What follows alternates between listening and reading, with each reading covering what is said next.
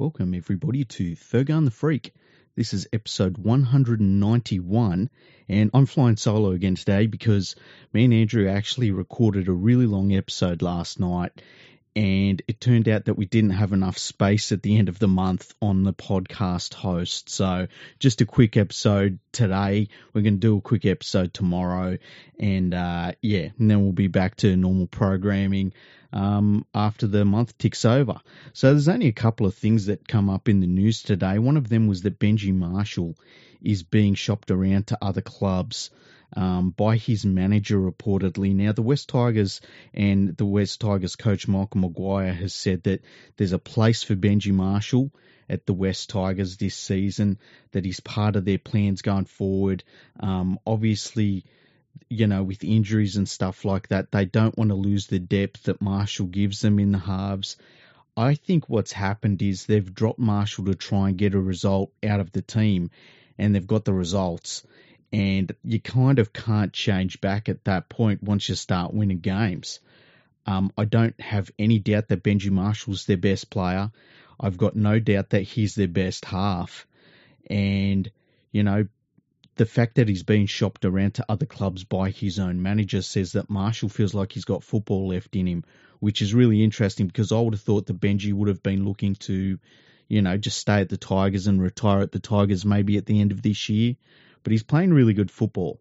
And he seems to be really enjoying his football as well this year, too. So um, there's been a little rumour going around that he could go to the Parramatta Eels because they've got that injury to Mitchell Moses.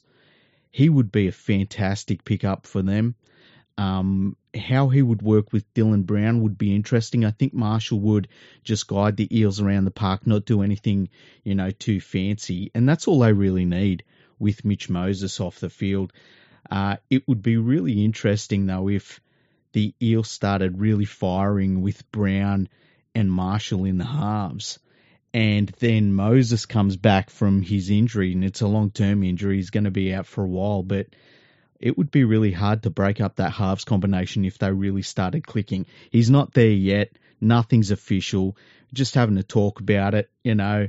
But the thought of seeing Benji Marshall go to a top club like that and maybe have another chance to win a premiership, for me, that's really, really exciting. So um, there's a bunch of teams I think would be really good for Marshall. I think if he went to the Storm, he'd be brilliant for them. Um, they could probably use him at the Broncos, but I don't know that, you know, he's going to do much for them this year. They kind of have to have a, a number of changes to that team. Um, and you know they've got changes in the forward pack. I kind of think they need to to sort out before they start looking at their halves. Um, you know, th- there's a number of teams. He's a he's a premiership winner. You know, he's one of the most experienced halves in the competition. And man, I would absolutely love him to go to Parramatta. I really think that'd put the cat amongst the pigeons um, for this season.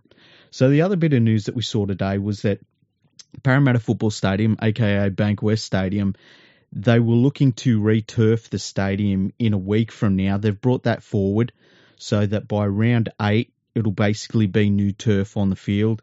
So that should stop any clubs from whinging about the turf there. The NRL is also allowing a lot of clubs to go and play back at their home stadiums from this next round, round eight forward. So we've had some changes, a little bit of changes to where teams are going to be playing games. Obviously, the Storm are going to be based in Queensland from now on because of the second wave that's really hitting Victoria hard. They can't be going to and from Victoria.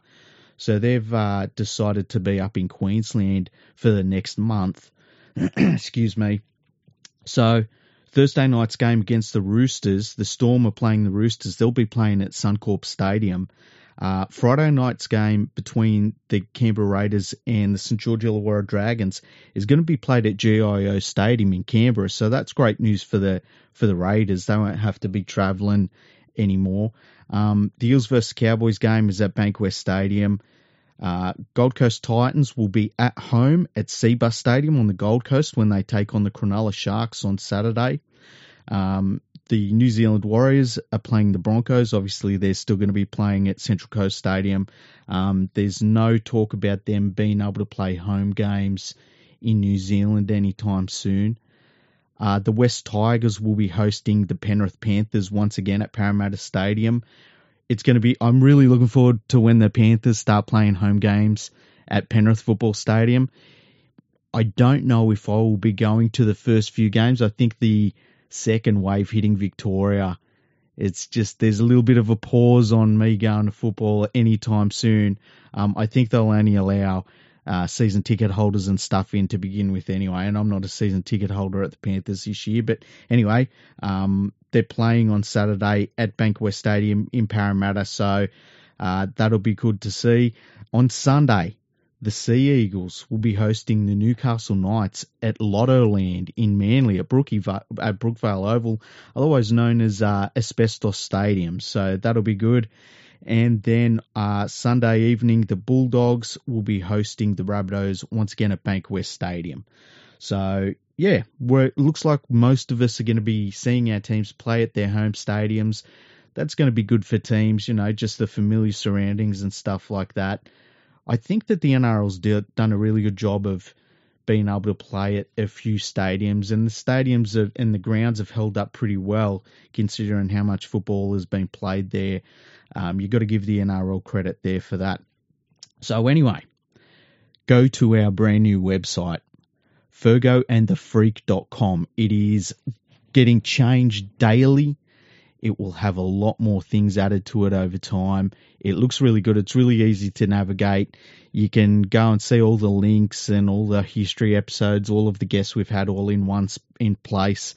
Um, you can see all of our social media stuff. So if you're wondering where you can find our Instagram or anything, go to fergoandthefreak.com.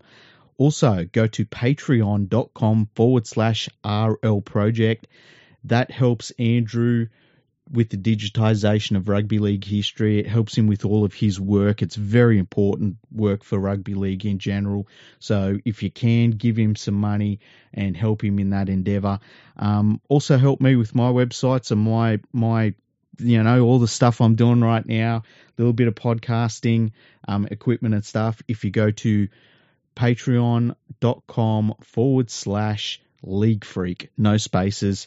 I've actually added a couple of extra tiers so that you, what happens is you've got to be a Patreon for three months, and there's one tier where you get a T-shirt sent out to you for no extra cost. There's another tier where you get a mug sent out to you, no extra cost. And the the top tier, the ten dollar tier that I had, which was the top tier, now it's been surpassed by the previous two. You get a sticker as well at no extra cost. So have a look at that. If you can give a bit of money, that'd be fantastic. It all goes towards site costs, and now there's a whole bunch of sites I'm running and and all that sort of stuff. It all helps immensely and is greatly appreciated. So that's it. It's a quick episode. We'll hopefully get out a bit of a longer episode tomorrow. Thank you for listening. Thank you for subscribing. And we will catch you very soon on Fergo and the Freak.